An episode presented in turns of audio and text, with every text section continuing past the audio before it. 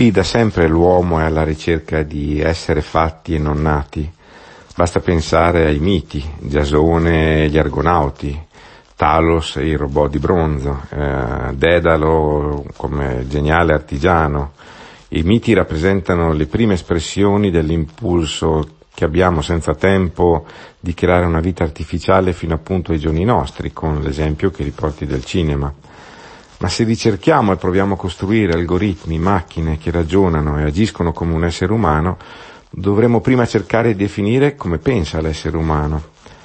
Uh, possiamo formalizzare l'etica dei tanti filosofi che l'hanno proposta, quella di Aristotele ad esempio, per poi programmare un computer, un robot con questo sistema etico.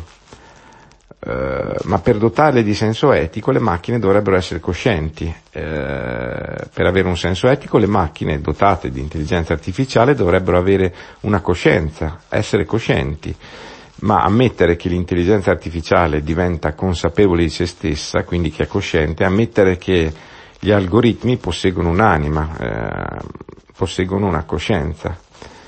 Il punto secondo me centrale è che a oggi non sappiamo esattamente definire la coscienza, non, lo, non, lo, non, lo, non la conosciamo se non per sommi capi e se non c'è consenso tra le persone su cosa significa essere coscienti è inutile dirlo delle macchine.